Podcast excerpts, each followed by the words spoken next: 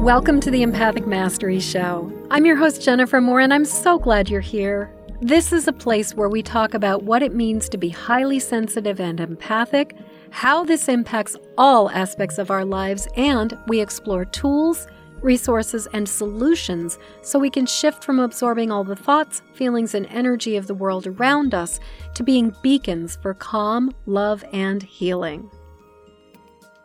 Hey there, everybody. I am really delighted to be here today with a wonderful guest, Vanessa Perry. And I got to meet Vanessa when she invited me to be on her podcast, Stigmas Anonymous. And Vanessa and I hit it off so well. It was like, oh my God, we have to have more of a conversation. Please come and join me. Yeah. So, Vanessa is a career mental health therapist turned intuitive holistic counselor. With a belief that our troubles are rooted and treated beyond just the mind, she offers an open and accepting place for clients to explore non traditional practices for healing and empowerment. From the medical model to witchcraft and everything in between, Vanessa enjoys helping men and women expand into abundance and soul led living. That just sounds awesome. Welcome, Vanessa. I'm so glad you're here.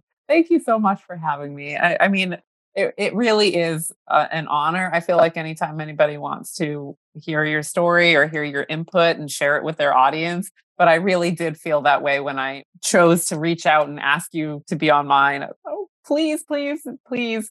You know, like this is something that I need to, that this is a person that I need to connect with. And I was right. You know, like it's like as soon as you came on, I thought, yes, like I, I knew it, you know, I knew it. Um, so I'm just really honored to be here. I'm so happy to hear, have you here. And one of the reasons why, aside from the fact that you're just awesome, that mm-hmm. I really wanted to have you on the show was because I wanted to talk about the impact of being a mental health therapist, what being a psychotherapist does to us as empaths. Yeah. and because you know i'm the daughter of an empath psychotherapist you oh, know oh actually and you know while my father didn't necessarily i look back and i think about my dad and i realize in many ways he was also you know he didn't appear to be highly sensitive but that was because of a frontal lobe brain injury. But I think that in many ways he manifested his sensitivity through a lot of activity. He was a Virgo, but he was a social worker. So I grew up with yeah. two people in the human service field watching the impact of being an empath. And I think it's something that we really need to talk about yeah. because it does, like, bottom line, it's like if this is left untended, it turns into burnout for sure. So absolutely. I really want to have this conversation. And I always like to start at the very beginning. I always like to start with like, where are you coming from? Like, talk about, like, tell us about, tell me about your childhood and and just like what it was like to be a little empath. So tell me your story. Let's start at the beginning. Let's do it. And it's funny because as you were eh, you're introducing that, you know, and when when you do counseling stuff, you do inner child work. And it was like I'm dropping in and looking at myself as a little girl from from the outside. And and it's it's actually kind of a beautiful thing. Um and and a lot I will say a lot of my understanding of my childhood has come from being a parent myself. My daughter is very much like me though she's a scorpio and not a libra there's there's an absolute difference in some ways but that sensitivity is is so very much there and i feel like um you know I, I i see that in her. I see the same the same types of things that were happening to me when i was younger. I was always too much emotionally. I mean in one way or another everything was like too much um, it was too hard to handle you know that that i didn't want to do this and i didn't want to go there and i didn't want to see this person and i you know like that kind of thing and how hard that is to handle when you don't understand what's happening you know and like when like when i do this with my clients we don't go back there to like bash our parents. We go back there to be like well what happened? Like where did we get that message from? So that we can change that that memory in our brains and you know I, my my parents didn't quite know what to do with that they were trying to, I guess, you know, assimilate me to the world, right? The big mean world. And you have to toughen up and you've got to, you know, have, have a tough shell. But like I couldn't do it. Mm-mm. And I was just, you know, there were things that when when I got frightened, I was terrified. When I got sad, I was super sad. you know, like when other people were experiencing something, I was experiencing it too. I didn't know what an empath was. My parents didn't know what an empath was. It was just you were too sensitive. Mm-hmm. You've got to toughen up. mm-hmm. Well, and you just reminded me of something. I remember I was so easily terrified as a little girl. And I remember the first PG movie I went to see. And I think it was like my birthday, and we were having like, it was like a movie birthday. Mm-hmm. And um we were going to see i think it was like murder on the orient express like or or clue like it was like uh, but it was yeah. like it was a very mild pg movie i remember being absolutely terrified sitting in the movie theater because i was at a pg movie and what was it going to be like i was so scared that it yeah. was going to be scary and i know for myself that i you know i like you know, I, I've been joking that I need to design a t-shirt that basically says like too sensitive and proud of it. Because yeah. all of us were told as kids we were too sensitive. But you reminded me of this other piece of it, which was this idea that like, you know, toughen up, you know, you need to mm-hmm. be like more courageous, more bold. And I definitely know for myself that there was this deep sense of there was something wrong with me that I was so flappable, that I was yeah. so easily terrified, that I was mm-hmm. so that I was scared of the flying monkeys and the Wizard of Oz, and that I was too timid, that I wasn't, that I didn't have the courage, and that somehow I needed to just like get with the program, as as you were saying, mm-hmm. like this idea. And I do believe that some of it is our parents really did not know yeah. any better. Like they just really thought, like, you know we need to train our kids or you know raise our daughters to not be little wilting flowers. Absolutely 100% i mean I, and i mean it happens even now with me understanding my daughter and understanding i mean she doesn't want to watch most of the disney movies especially the ones that are more recent because they're very dramatic and they're very dark and the music is ominous and she uh, she it terrifies her. And for me it's like oh i get it. There's nothing wrong with her you know uh, I, she doesn't have to choose that. But the feedback that i then get from people is you know the world is going to you know chew her up and spit her out if you don't get her ready for it. You know she can't she can't go out into the world like this. She'll have her feelings hurt all the time. And it's like first of all she's like seven. Like we have plenty of time for her to get out in the world and for me to teach her how to be an empath in the world. Like we we got this. But also like I know firsthand what that's like when somebody just completely denies you as as who you are and just doesn't accept that that is something that's part of you and that it it's a beautiful thing you know because that's that's what i see from the outside now of you know and, and it's, it's like healing my inner child to be able to look at my daughter and say there's nothing wrong with you oh. that you get super afraid there's nothing wrong with you that you're timid around other people because you're getting blasted with their energy. You don't know what to do. It's okay, you know, and that and I feel myself, right? Because this is how the empath chain works. yeah. I then feel myself get squirrely because she's feeling that way. And then, you know, we're all managing this energy except for the other person who's not feeling it. They have no idea what's happening. No idea what's happening. right. But yeah, it's it's definitely that, you know, that that mentality of the world is the world is a scary place, which when you hear that as a kid and you're an empath who's easily terrified, I don't even want to go in it. Right, exactly. Well, and you know, the idea that we need to somehow condition our six year olds and our seven year olds, these little kids, to like being tougher. I, you remind me of another thing, which is years ago, and we're talking years and years ago. I was babysitting for this family, and there was this little boy and he was maybe four or five years old. And so I had rented Star Wars thinking, like, he's a little boy. He's going to love this movie. It's going to be awesome. And I just remember putting it on. And within the first like five ten minutes, there's like a scene where so the like I think the stormtroopers like basically like vaporize somebody. and this little boy is just sitting there with his eyes as wide as saucers, terrified of the movie and crying. And at the time, I was like, oh, there's a lot more violence in this than I remember. Cause I mean, I might have been Right. like 11 when I saw it the first time.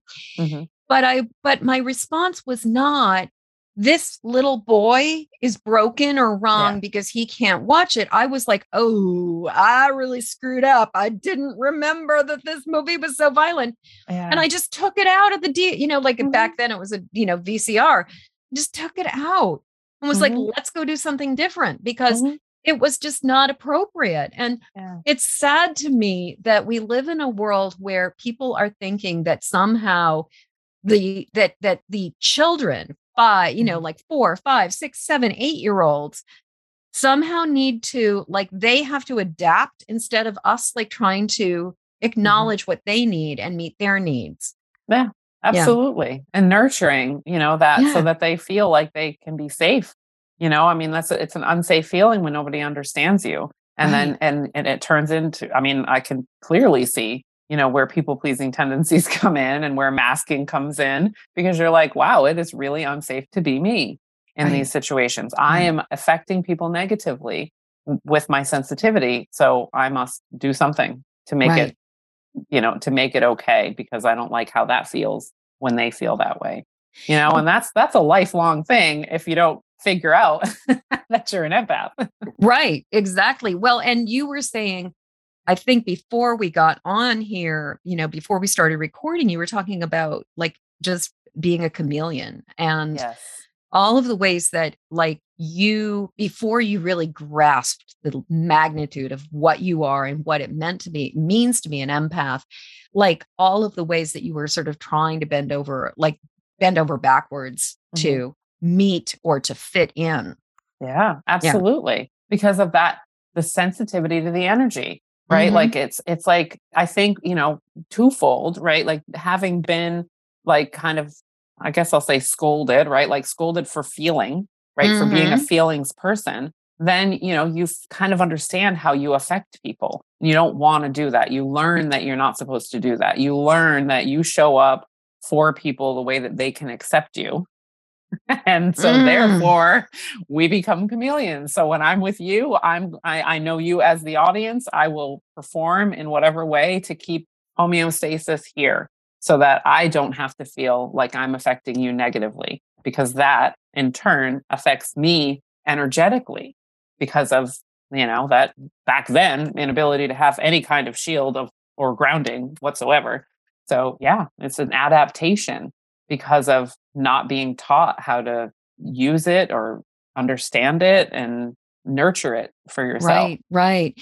Well, and really being taught that the priority is other people's ease and comfort Yes. and the idea of like you want to be you don't want to rock the boat you don't Mhm. want to make people uncomfortable and you know god forbid you express a feeling mm. because which and i mean my personal theory is that one of the reasons why empaths make other people so incredibly uncomfortable is because we are expressing feelings that other people are trying their damnedest not to feel Yeah. and so we're kind of feeling the stuff that's in the room that everybody is like we are the we are the ones who are pointing at the elephant in the middle of the room and the man behind the curtain going hey there is something going on here and a lot of people are just like yeah no we're not going there Right. but i'm struck by how this capacity for being really sensitive to other people but also as you were saying um you know being the mediator being the person who wanted everybody to get along because you obviously like so many of us felt better when people felt better Absolutely. it sort of it makes so much sense that it kind of led you down the path of being a career mental health counselor therapist Right. Yeah Right. I mean, it's no surprise when you when you go on that journey, you're like, oh well, when you find out you can make money doing something that you already do. right Right. and you could hone in those on those skills and you could use it to actually help people. It's easy. Yeah. Well, and what an incredible relief, too. Like, I know one of the things that makes the healing work appealing and the counseling work appealing is because generally the people who are actually coming to us are actually ready or willing to speak the truth. Yes. And so there's something about that the mask has been re- removed about doing this work too, where it feels like you're more able to have a vulnerable, authentic conversation with somebody. Yes. Yeah. I mean, Yes. unless you are, unless you are like a mandated therapist for like people with DUIs. you know? it's so funny that you bring it up. yeah. It's exactly what I was thinking is because of my, you know, the way that my career has gone. I, I mean, I would go in and I would burn out and I would go in and I burn out. So I tried a bunch of different things thinking that the burnout was because I didn't like the work itself. And the worst place, the place I was the least happy was like the rehabs and things like that. Because not that people aren't showing up because they want help, but the help that they want is a little bit like uh, superficial at first. You know, they're not ready for that depth that needs to be there. So it was, it's incredibly difficult to show up and have authenticity there because the walls are so thick. And it, it- yeah, absolutely. It's, it, it's a completely different experience when somebody is like, you, you have like the type of medicine that I need to learn for myself so that I can go and, you know, it's like, oh yeah, here we go. We're, we're in it. We're doing it. We're honest. And it's going to be great. But when it's not that way, it's incredible. It's excruciating. Like uh, that's that's the feeling. Yeah, it really is excruciating. And I mean, thinking about rehab in particular, I, I just thought of Amy Winehouse's song, you know, you know, mm-hmm. it's like, you know, you're not going to make me go to rehab. No, Yeah. no, no. and, you know, I mean, that's sad. That song is her story is just so incredibly sad to me. I mean, just so incredibly sad. And, you know, and the fact that we lived, we live in a culture that in many ways really profited off of her resistance to recovery. But then even when she was not resisting it anymore, it was kind of like her, you know, her handlers were still really kind of like, hey, but you know, we can't afford to have you healthy. You're healthy, you're not going to be our cash cow. But um, Mhm. I mean, I I was just thinking about like how often when it comes to those early stages of recovery for people who are expressing their inner turmoil through acting out, through substance abuse and other things, I definitely think there's also the thing of like ending up in rehab because of an ultimatum, like ending up in rehab mm-hmm. because it's like jail or rehab, or ending up mm-hmm. in rehab because it's like parents are like, if you don't do this, we're going to cut you off, or we're going to mm-hmm. kick you out, or we're going to do any of number of things. And just like, so you end up with people who are like kind of willing to admit there is a problem, Yeah. but not necessarily willing to, in like, just not ready, as you were saying. It's like really on a superficial level Yeah. but not Mhm. really willing to go deep into the work. So Mhm. you did, you know, drug. So so you were involved in drug and alcohol counseling and working in rehabs, yes. and that did not work so well. it didn't it didn't work so well. I mean, I when I say I didn't love the work, I think I mostly didn't love the companies that I worked for because I didn't I I believe that there's a lot of um, you know, really bad things happening in that field. There's a real there's a lot of taking advantage and things like that that are happening that that aren't it's not really client centered in a lot of ways. There were many many beautiful moments. I mean, I can I, I can actually bring to mind faces of clients that I truly adored and that they they did as much work as they could, you know, as much as they could handle because, you know, you're coming off the streets. You can't just sit the next day and be able to access all of this emotionally and mentally like that and but that was the expectation. And so you would see and again like the the beauty of being an empath and understanding that being able to feel somebody's energy and feel their authenticity and feel their walls if the walls are there. So you know some good work was done but it the the field itself being what it is it was it's really difficult to to crack that egg you know because it especially the temporary spaces that they're in you know Well, And the whole thing about understanding trauma and understanding how we protect ourselves in sometimes behaviors that look mm, um, less than optimal or less than cooperative. And like, you know, giving the support, giving acknowledgement, giving validation. I mean, you get somebody coming in and they're one or two days out of detox, mm-hmm. it's like you can't just dive into the gnarliest, deepest part of the pool and expect to be okay. It's like mm-hmm. there's way too much like we need to establish safety first we need to help somebody to learn how to regulate their nervous system you know mm-hmm. i mean we used i believe that most of us use drugs alcohol food whatever because we have dysregulated nervous systems and we're trying desperately to regulate so that mm-hmm. we don't feel completely out of our mind and out of our mm-hmm. body mm-hmm. and yet you know as you were saying it's like there's sort of this expectation of like you know okay so now you're here you're going to do group therapy and you're going to figure it all out and you're going to be awesome.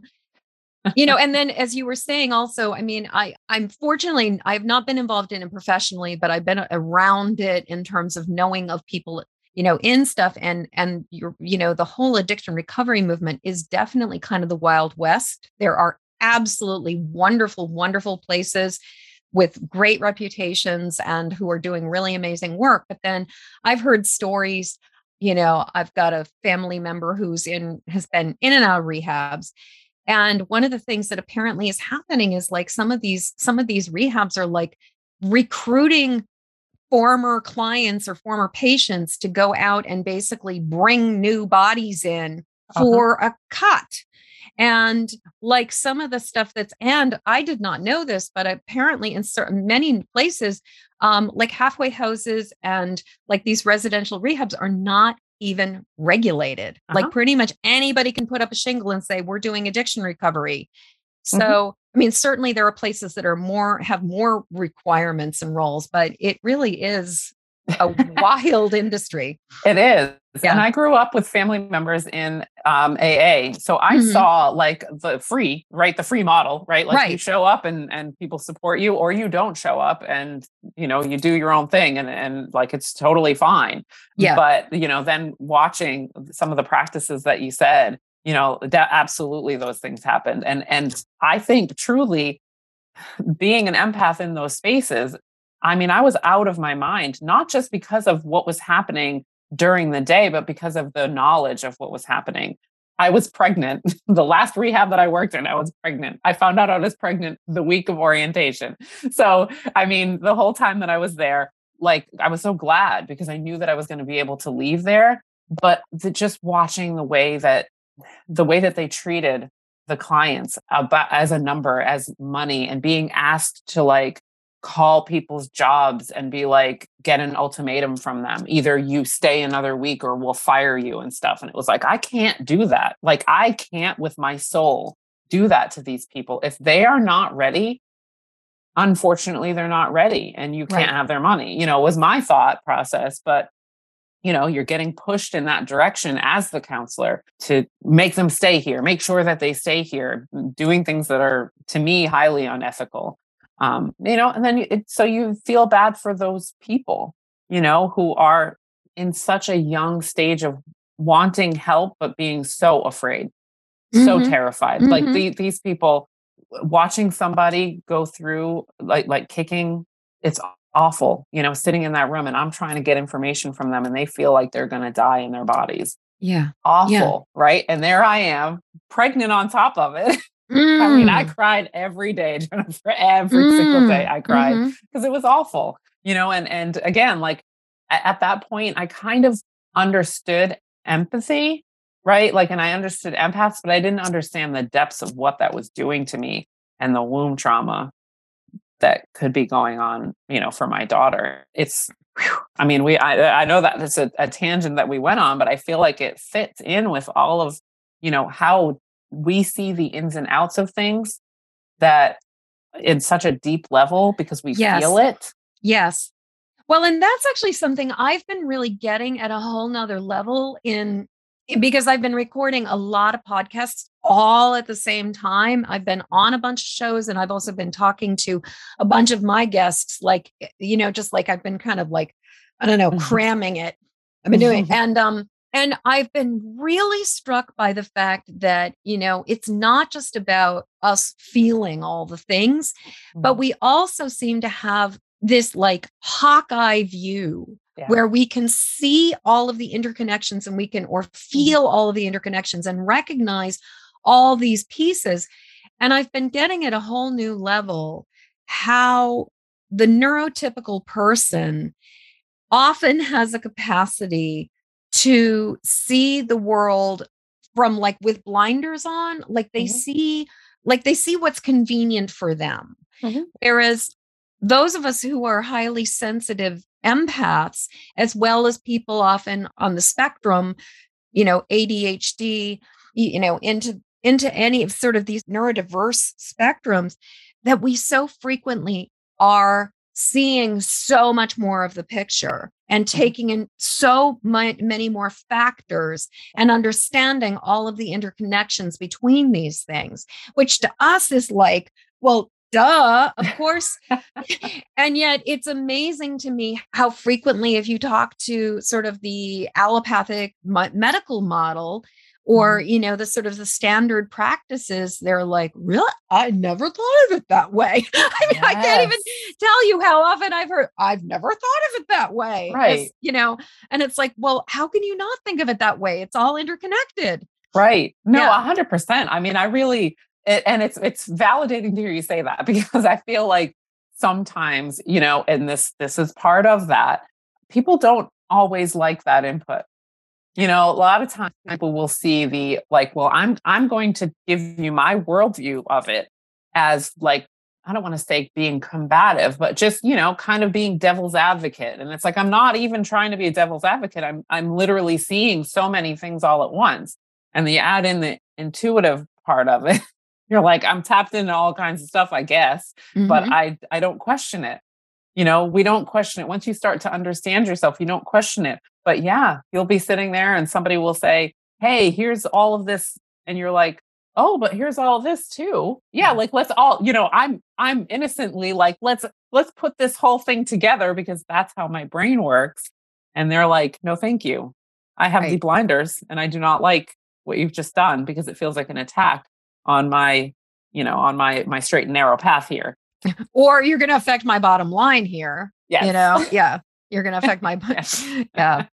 Okay. So going back to sort of the story of, you know, this journey. So you're, you're pregnant with your daughter and you're mm-hmm. working in, and you had said it was your last rehab. Yes. So how long did you last there? Did you? Nine months. Nine months. I, when I say I, I was probably three months in. And I mean, everybody that worked, the, the turnover was unbelievable. Mm-hmm, I was the mm-hmm. only person by the time that nine months was over. I was the only person left from when I started, even. There, oh. there was just so much turnover of it. So yeah, I was there for nine months, and that was about as as long as I needed to be to yeah. understand. Number one, this isn't for me the way that it is, you know, happening. But you know, having my daughter just created an entirely different view of life for me.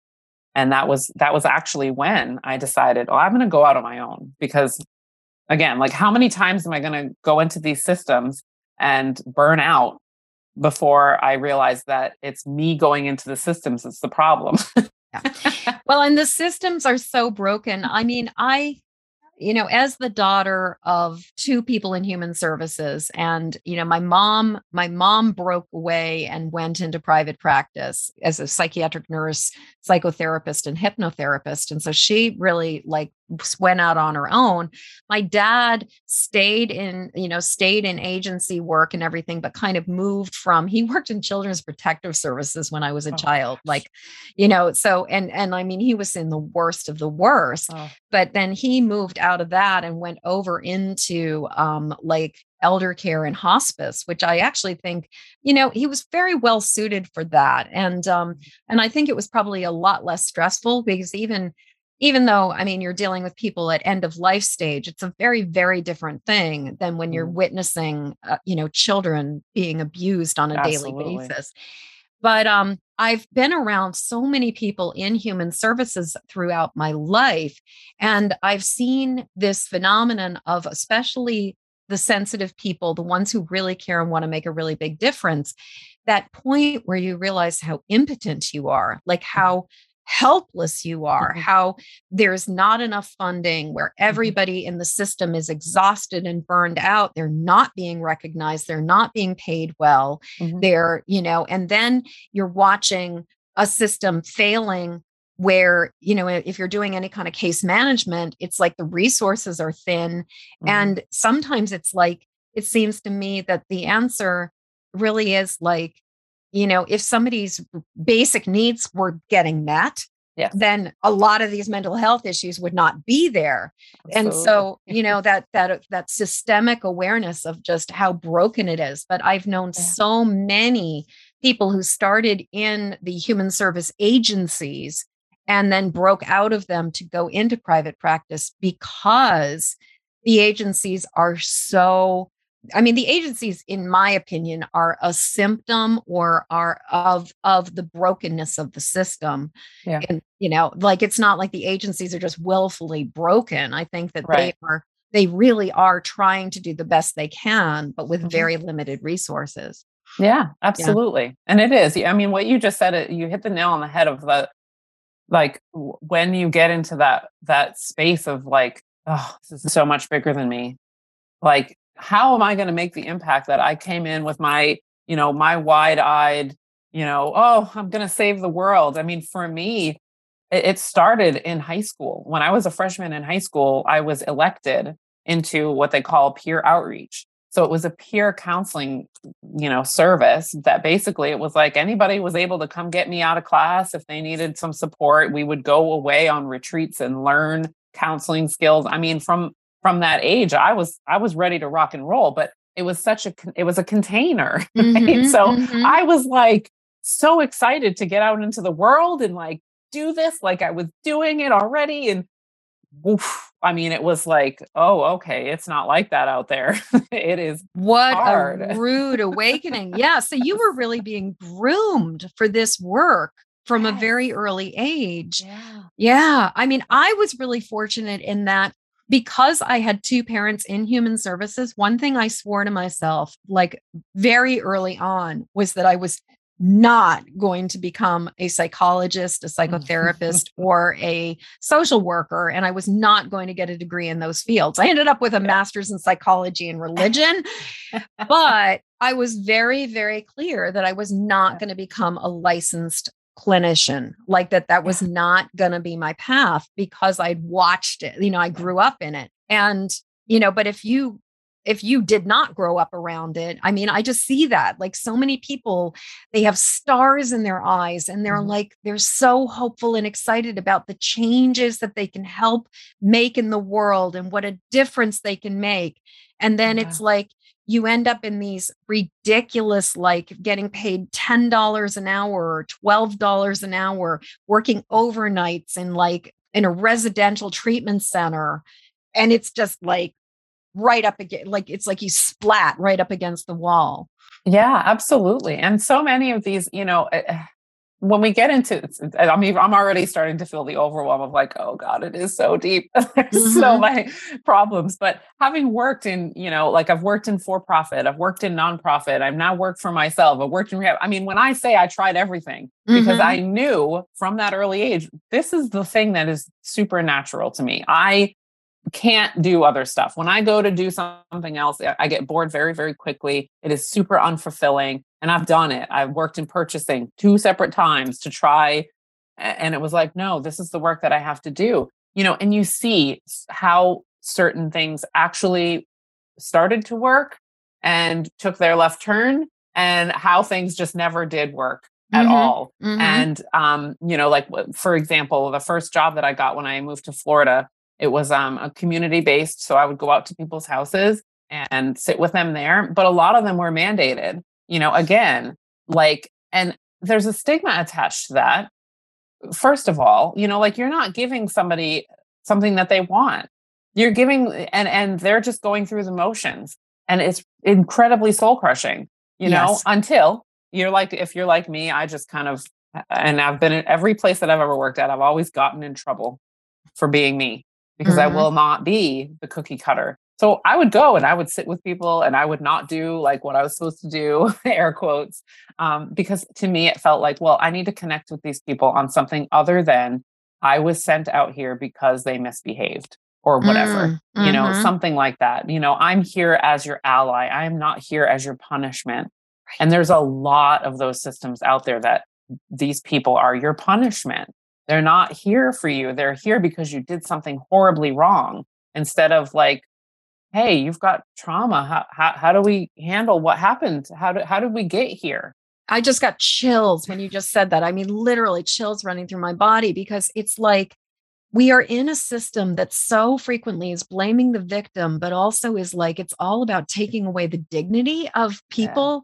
Yeah. And I mean, I just fundamentally believe that while I think there is an extremely small portion of the population that comes out cognitively like neurologically wired the wrong way mm-hmm. and just broken and like who are truly in the psychopath sociopath like mm-hmm. they just that just yeah. bad and wrong yes i sincerely believe that for most people that what appears to be acting out and appears to be bad mm-hmm. behavior is a response to trauma and is a 100%. response to and and that if you understand where they're coming from even these maladapted behaviors that look like don't make any logical sense to the non-traumatized brain. Make total sense if you're thinking about it from the standpoint of this is the best somebody can do to keep themselves to survive and to keep mm-hmm. themselves going yeah. so i love that you know and, and it's so sad that you are an ally aligning with the people like trying to be in a you know establishing rapport mm-hmm. because i mean fundamental bottom line rapport is the core of all this work absolutely so it's really ironic that you've got these agencies sort of sending you out into these mandated places where you are sort of like the warden mm-hmm.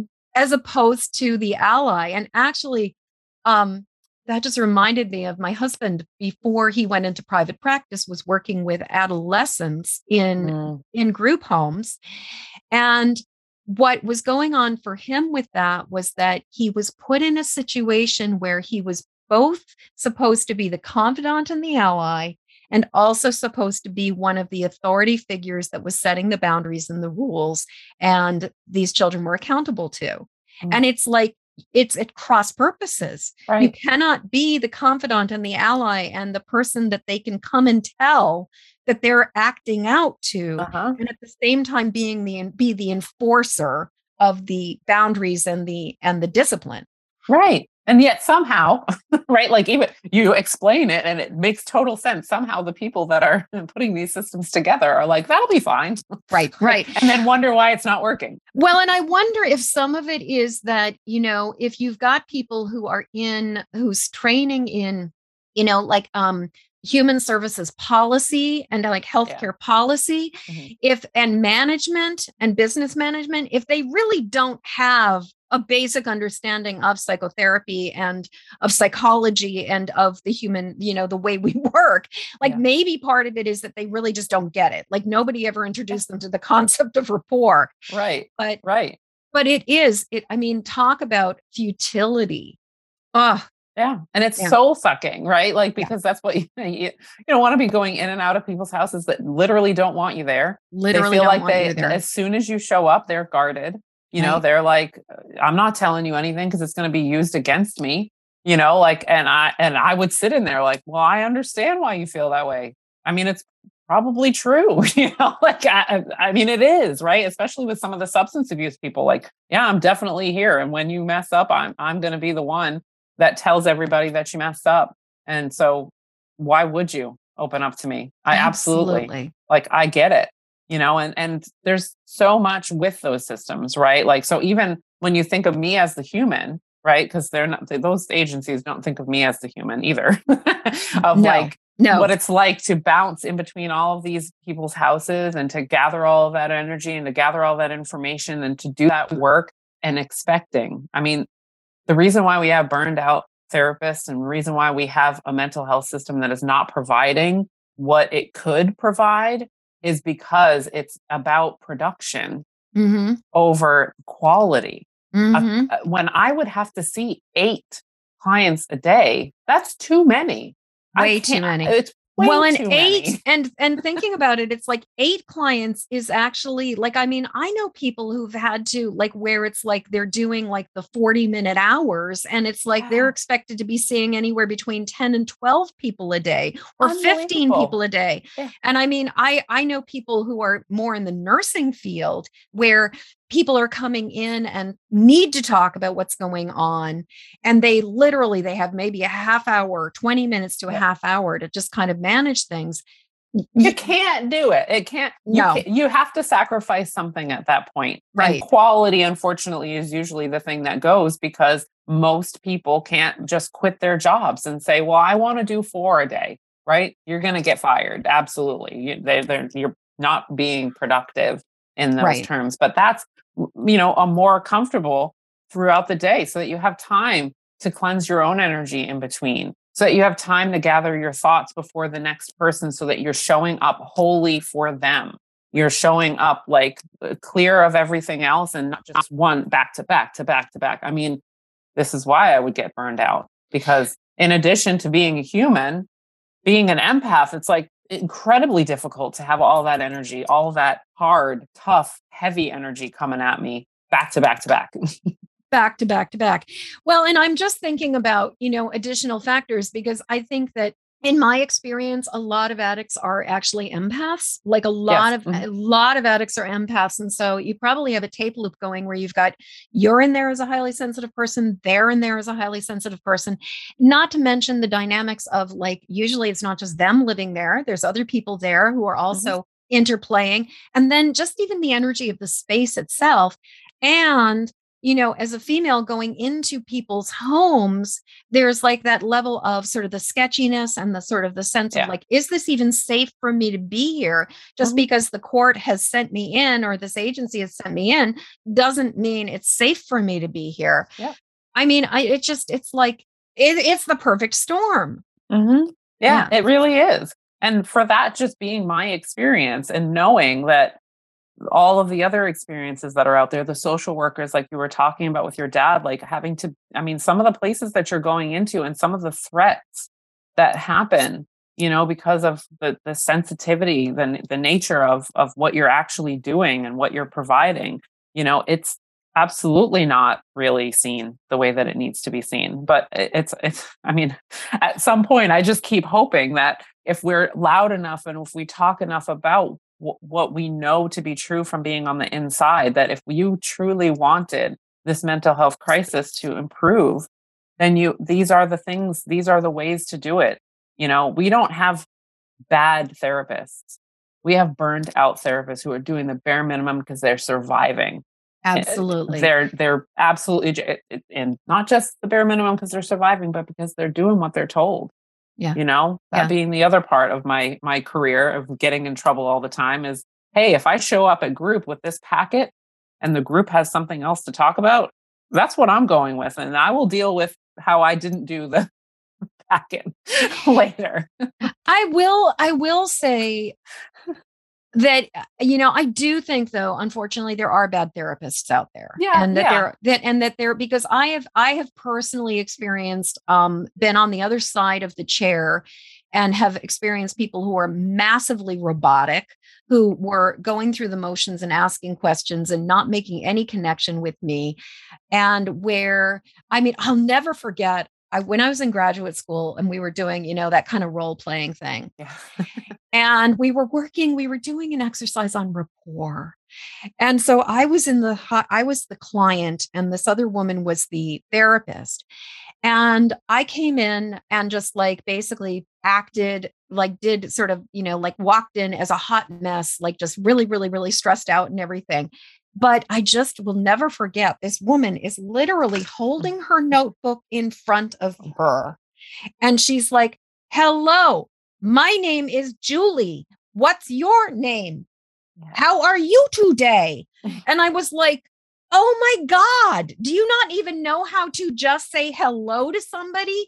Like she, and she was like deer in the headlights, but it was kind of like, You should not be a therapist or a pastoral counselor or any of that because if you don't know how to just basically like get out of your fear like like it was just like this is not something you need to read notes for lady. Like you're just saying hello here. Right. Well and i will say like i feel because that that's a perfect example because i i use that example sometimes too of like how it was in grad school for me to be like videotaped and how it was like nod your head and do these things. And in my brain, it was like, you got to make sure you nod your head five times, you know what I mean? Like, or else mm-hmm. you're going to fail, you know? And it was like, well, sometimes I don't want to nod my head, you know, like that doesn't feel natural to me. Right. I right. think that what's missing in the training of counselors is the humanness, yeah. right? Like, who's Julie? How does she operate? Who is she? What kind of clients does she fit with the most? How can she be comfortable with who she is mm-hmm. so that she can provide good counseling for somebody? It doesn't exist. You know, like I I can remember being, you know, you got to now now that you're going to go out into the world as a counselor, you have to conduct yourself a different way. You know, people are going to judge you if you are, you know, out drinking at the bar, like all of that kind of stuff. You like you you lose your validity if you I mean, I can 100% remember that. And it's terrifying. Unless you have somebody else in your ear telling you that that's not true, I really think that's how we get the bad therapist because most of us don't go into it thinking we're going to get rich, right? There is something, there is some heart and soul that makes you want to do that work. But when you're not taken care of as the human, who do you become? You become that robot. And it is yeah. so bad. Yeah for yeah. for both right it's sad for that person who wanted to you know get training and do the right thing but it's really sad for their clients who are looking for some help and not right, getting right it. right well and i sometimes really wonder you know uh, one of the things that i've also seen is that it seems to me that there's also kind of like lack of knowledge, lack of exposure. I mean, and certainly if you look at the, I mean, my husband and I are constantly sort of laughing about the portrayals of psychotherapists on television I mean, oh my God, some of the horror, the horror. but, you know, I also do think that there's, there are times where somebody thinks that this is what they want to do and it's not what they want to do like in the same way that um, i had a family member who at many years ago had thought they wanted to become a massage therapist and went to massage therapy school. Mm-hmm. and as they started to engage with other people and started to engage with like actually doing massage therapy on people's bodies they realized this was for the birds like this was not for them. And yeah. they had to just experience it before they could go okay this is just not for me. This yeah. is this is not where i want to be going. So i want to go a little bit forward because i would love to talk about like you know obviously you taking back your power and you saying you know what? There's a better way to do this so I'm curious, like, so you said that you left at nine, uh, you know, you were there for nine months. You left when I'm imagining your daughter was a fairly young baby. Now, I know for most of us, going from agency or established like nine to five kind of gig to self employment is usually not just a let light switch that you flip on and off. So, what was the transition period like for you? Like, how did you navigate from working in agencies to being, you know, hanging up your shingle and going into private practice? Um, well, so I mean, it definitely being becoming a mom was part of the the beginning of that process. You know, um, I had thought my whole entire life that I would be the working mom, you know, and that I would not want to stay home with my kids because who wants to do that? And as soon as she came out, it was like, I don't ever want to work again. right. Like I wanted to have a life where I could be present. You know, I wanted to be able to control my schedule. I wanted to be able to take days off if, you know, if I needed to. I wanted to be able to know that when my child was in sports, I could be there and I wouldn't have to be bound to what the agency rules were. And I had never really thought that self employment was something that I could do. Mm-hmm. You know, mm-hmm. like I, with ADHD, like just free spirited, somewhat non committal, felt like, okay. But I also, when I thought about going back to work, it was like, no. And at the time, um, my partner, my daughter's father, he didn't want me to go back to work. So I was lucky enough to have that time period to transition emotionally too before mm. I started. So, I mean, mm-hmm. I shouldn't say that it was too long because it was only a couple months after she was born that I started trying to collaborate with people and trying to understand what it would be like. But at the same time, I knew 100% it was not going to be that clinical path. I mm-hmm. couldn't do it. It was like my soul was like, if you're going to do this, you're going to show up as who you are. You're going to show up as that rebel who gets in trouble all the time for not following the path, as, you know, the person who does not just do the cookie cutter treatment plan like through the book. Like you're not, you can't show up like that. You're not going to have your name attached to that. So I, I that was basically when I started to get more spiritual about it. I started to talk to some people who were more into to spiritual things because that was what it felt like was missing. I was mm-hmm. like, we're not seeing these people as humans. I'm not able to sit and connect soul to soul. And that's what I wanted. That's what I need to do. Because when that happens, that's when the magic happens. Absolutely. So, you know, it was it was a hard thing because at the time I feel like this is like 2015. It felt like there was too much programming in my brain to believe that it was valid, you know, to do it that way. I also wanted to do everything online so that I could travel. Mm-hmm. people were like, Are you kidding? You have to sit in the office with those people in order to have the feelings, to have the energy, right? Yeah. Yeah. Oh, yeah. yeah. Uh, tell and and God bless God bless the pandemic yes. for you know and and but it, you know what's really interesting is that so my husband and I have had multiple conversations about telehealth and yeah. about because he's a psychotherapist. And mm-hmm. so uh, we've had multiple conversations about telehealth and what's really fascinating is he and I both love working virtually. We absolutely yeah. adore working virtually. Mm-hmm. It is it is so much less of a, an, a strain on our energy system than working yeah. with people in the in our space but he has one friend who has and a number of psychotherapist friends who are not empaths who hate working virtually because they cannot feel the energy in the way that yeah. they can if somebody's present in the room.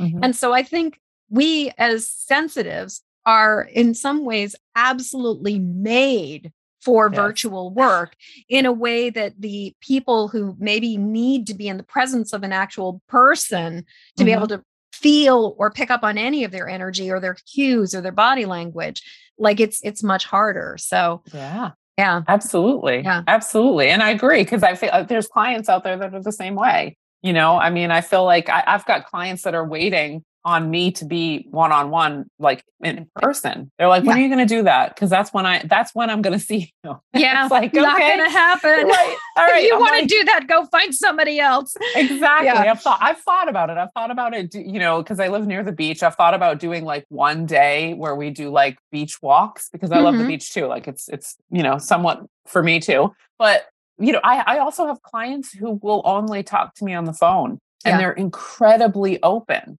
because yeah. there's enough in anonymity that they are like, oh, thank God, I don't have to worry about your face, you know, and what your face is doing and how you're responding or how you're. Re- I have had some of the most deep experience. It's funny. I had one person who, when I first started talking with her about doing some EFT work with her, the idea of working via phone was like so weird to her. And yet I was like, if I work with you via phone in your home in the safety and you're in the safety of your own home and your own environment, you don't have to worry about like getting up and going elsewhere or doing any of these other things. Like you can just mm-hmm. be with yourself.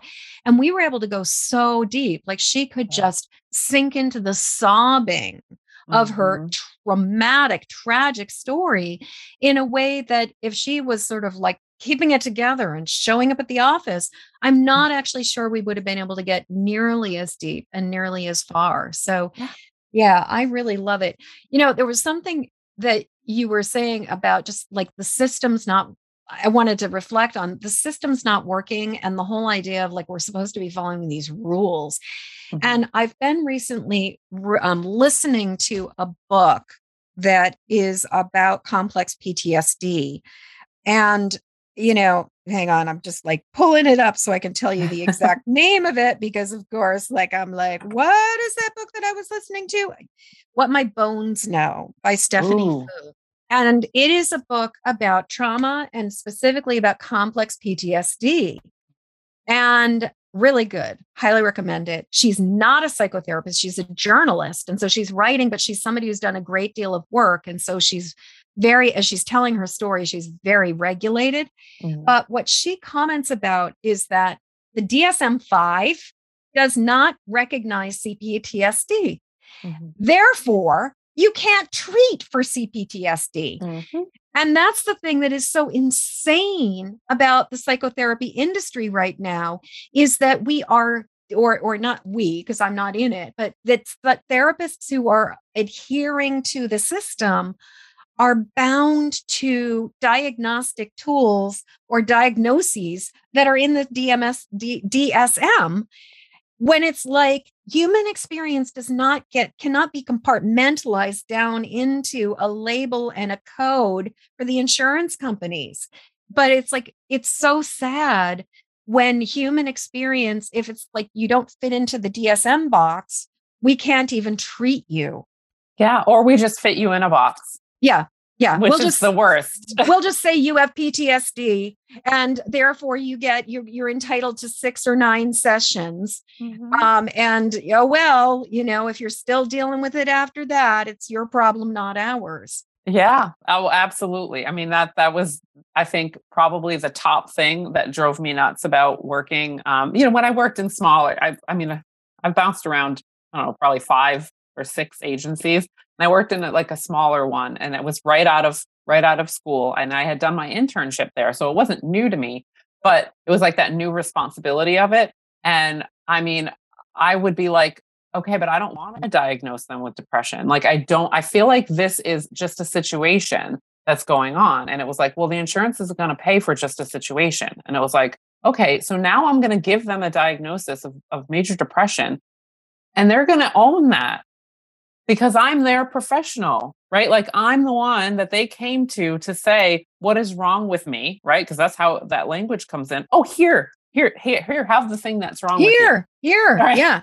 Well, and, and then, it's not. well, and then you've also then and then you're dealing with the fact that you know the whole insurance racket. Then it's like somebody's got a code that they are diagnosed with and that they're going to be living with for the rest of their life, and it's a mm-hmm. pre-existing condition. Mm-hmm. So I mean, I, like we could go down an entire. this is a different podcast. Like this is right. this is not the empathic mastery show. This is more like what's broken about the American healthcare system podcast. Yeah, but um, we could create it and do yeah. it, and it would be never ending. It yeah. would be never ending. yeah. And you and I have both made the decision to break away from it for yes. these reasons, for, you know, right. to to be like, you know, there's a better way to do this. So you were saying, you know, you had you had the freedom to take some time off and to kind of decompress and work with and sort of just be a mom for a while. So and then you were saying you sort of found some people to collaborate with. So talk to me about like what does it look like now? well it's i mean it's miles from that because i was still so like it has to look this way and i have to get my license and i have for validity right like i'm looking mm-hmm. for validity everywhere now what it looks like it looks i mean i will say the, the reason why you see intuitive counselor is because i really allow my intuition to come in more i would say more than the psychology it like comes in and it's almost like i bounce it off of that to get more information if more information can be had. And it's mm-hmm. very loose, right? Because mm-hmm. I very much believe, even with clinical trials, I'm like, there's 7 billion people in the world. Those 3,000 are still a very small amount. And even if you replicate that four times, those 12,000 is a very small amount. So I take it with a grain of salt. But it's, it's very heavy on the intuitive mm-hmm. and very experiential. Like it's it's very much um, it's funny that they glazed over Carl Jung when I was in school, but I'm like, he said it all along. People, the person in front of you, the spirit part of them, the energy field of them, the universal connection, all of this matters. And it and you can't deny it. You Mm-mm. can't you can't not address it and expect to get the result that you're looking for. Right. So that's what I do now Um, and it was a, it was a process. It still is. Yeah. Yeah. It, the, earlier this year is when I dropped my license.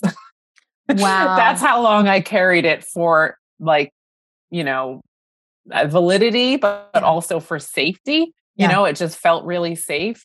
But um, yeah, I mean, it's it's a beautiful experience now to be able to sit with somebody and they can tell me that they were, you know, grounding or earthing, or they, you know, like we can talk about going to get some Reiki after we've, you know, brought up brought up some trauma, you know, Mhm, and and mhm. like all of the different ways that there are to heal that gets ignored in the psychology field, right? Like they're very mind and go in and cha- change the mind only. Well, and you know, as the more I understand about like neuropsychology and brain science, and particularly the way that trauma impacts our brain, mm.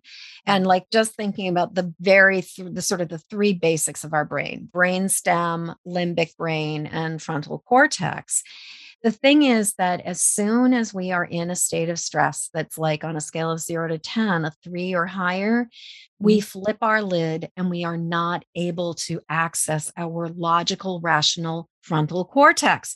Mm-hmm. And so the idea that we can cognitively think our way out of stuff that by its very nature has gone has gotten our frontal cortex to go offline is the most bass backward like absurd and incredibly ineffective way to try to address stuff we cannot think our way out of a situation that had nothing to do with thinking in the first place and everything to do with our nervous system like going haywire Mhm. and it's so sad that we are you know like eh, but it's, it's it is actually exciting in that you know in the world of EFT we're inter you know there's an inter there's a cross pollination in this world with energy psychology and some of the clinicians and some of the people who are sort of in that kind of more research place like there is a fourth wave of psychology that is starting to come in that is starting to look at the somatic connections that's starting to look at the impact of trauma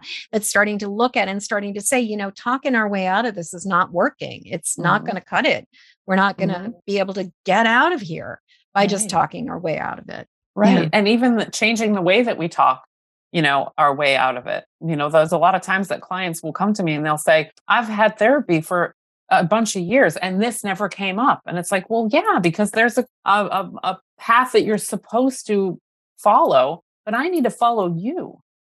Right like i can't just i can't bring you over here. I need to know you and then and how you're even feeling in your body right now when you say those words not just well okay here's the opposite thinking. So when you think that just think the other thing. Like i can't because br- the way that i talk to my, my clients is funny sometimes uh, and we say brain like it's a person. Like Mhm. brain is holding on to everything every single thing to make sure that we're safe. That is its number one job is our safety. So anything that looks feels tastes smells like something that was ever traumatic it's going to come in there with that information. And we have to be able to change and give more information to it so that we can at least balance it out and be like well maybe. Maybe not right? Like so that we can engage that logical thinking a little bit more but there's there needs to be awareness of it. There needs to be you know like a whole other approach to it that's not just here's the worksheet or here's when you're in panic here's your five four three two one senses grounding. Like whoa w- we need to get to root cause. We Yeah. need to get to you know changing the brain the the messages that are coming through you know and where that comes from is the trauma. We have to address the trauma we have else to address we're the just trauma. it's just symptom management over and over over, and and over, over again. again. or recapitulating the same story over and over again you Mhm. know i mean i it is just it's you know and i think that's one of the things about psychotherapy is that it keeps us in the narrative Mhm. vanessa i cannot believe how fast time has whizzed by i'm like we are absolutely at the top of the hour right now and we could keep i mean this conversation is so rich we could just keep Yeah. going and going so before we end I always like to ask the question if there was a message that you, you know, the perspective you have now that you could offer a younger part of yourself, a struggling part of yourself. And I think in your case, like the person, the like eight months pregnant, working in a, a rehab, and, you know, with massive amounts of turnover, what would be the message that you would absolutely want her to know? Like what what would you want her to hear? The first thing that came to me was listen to yourself. You know, like I think that that's the thing that I try to get most people to do, but I needed to do then too was listen to yourself. Your body is is leaking tears every day. Your stress level is is where it's at. Listen to yourself. You are not crazy. You are not wrong. You are not you know, you're not imperfect. Just listen to yourself. Mm, such an incredibly, incredibly important message. Listen to yourself and listen to your body. Mm. Yeah. Yeah. Because without that, we're we're operating on programming and it's not always the best. No, no. Well, and we're operating on cis on models that are about productivity and profit, not yeah. necessarily human, not necessarily people. Right. Is there any sort of last, like, I absolutely need to say this one thing? I think that, and I have it tattooed on my wrist, and nobody's going to see it right here. And it's the word believe. Mm. And I mm. think that that's the one thing that is the hardest thing for people to do is to find belief. But from everything that I have done in my own life, everything that I've seen in my own life personally, and the ways that I've helped other people, nobody is a lost cause. Nobody is a lost cause. Nobody. Yeah. There's always an opportunity to believe that there's something more out there. Mm-hmm. there is. Mm. Well, and I as somebody who believes in the sort of the immortality of the soul, I also really believe that there's a trajectory that goes beyond this lifetime, and that what might appear to be like shattered and broken beyond belief in this lifetime doesn't mean that the soul is a lost cause. It just might mm-hmm. mean that this lifetime looks pretty dire. Yeah. But there's alternative, there, there's options and future, there's a future elsewhere or beyond Absolutely. this one too. 100%. Vanessa, this has been such a rich conversation. It has been so just, it's been the true, true. Yes. It's so good. it feels so that way. How can people get in touch with you? Uh, well, so I um, I can be reached via email, Vanessa Perry Counselor at gmail.com or my website, vanessaperry.net. Um, I am also on Instagram at c.stars.psych. Excellent. And we are connected via Instagram. So if you guys are following my Instagram, when, you know, just go look at my Instagram, you'll find like a post with Vanessa tagged in them, as well as if you're listening to this, um, you know, and driving or doing something else, you can always come back to the show notes. All of this information will be there. And check out Vanessa's podcast, Stigmas Anonymous, for some more awesome things. And while you're at it, hey, head over to Stigmas Anonymous and give her a wonderful rating. And while you're at it, head over to Empathic Mastery Show and give me a wonderful rating because you yes. guys, it's the, you know, podcast ratings make the world go round and definitely help us to get the message out there. Vanessa, thank you so much for being here. Thank you so much for being part of this. I really thank you for having me. It was a beautiful conversation as oh, always. so delicious. Yay. Thank you. As we come to the end of this episode, I'd love to hear what you're taking from this show. Please jump over to empathicmasteryshow.com to leave your comments. In the show notes, you'll find a link to grab your copy of my Empathic Safety Guide Three Basics for Finding Calm in the Eye of the Storm. And while you're there, please subscribe and follow this show. And thank you for your help sharing this show with the people who need it. Please help me to spread the word and send this podcast to friends or family members who need support living as highly sensitive empathic people. Then join me again when the next Empathic Mastery show airs. Okay, one last time. Hop over to empathicmasteryshow.com for your empathic safety guide. And until next show, shine on. We need you and your gifts here on this planet. So please don't judge your empathic rainbow by colorblind standards.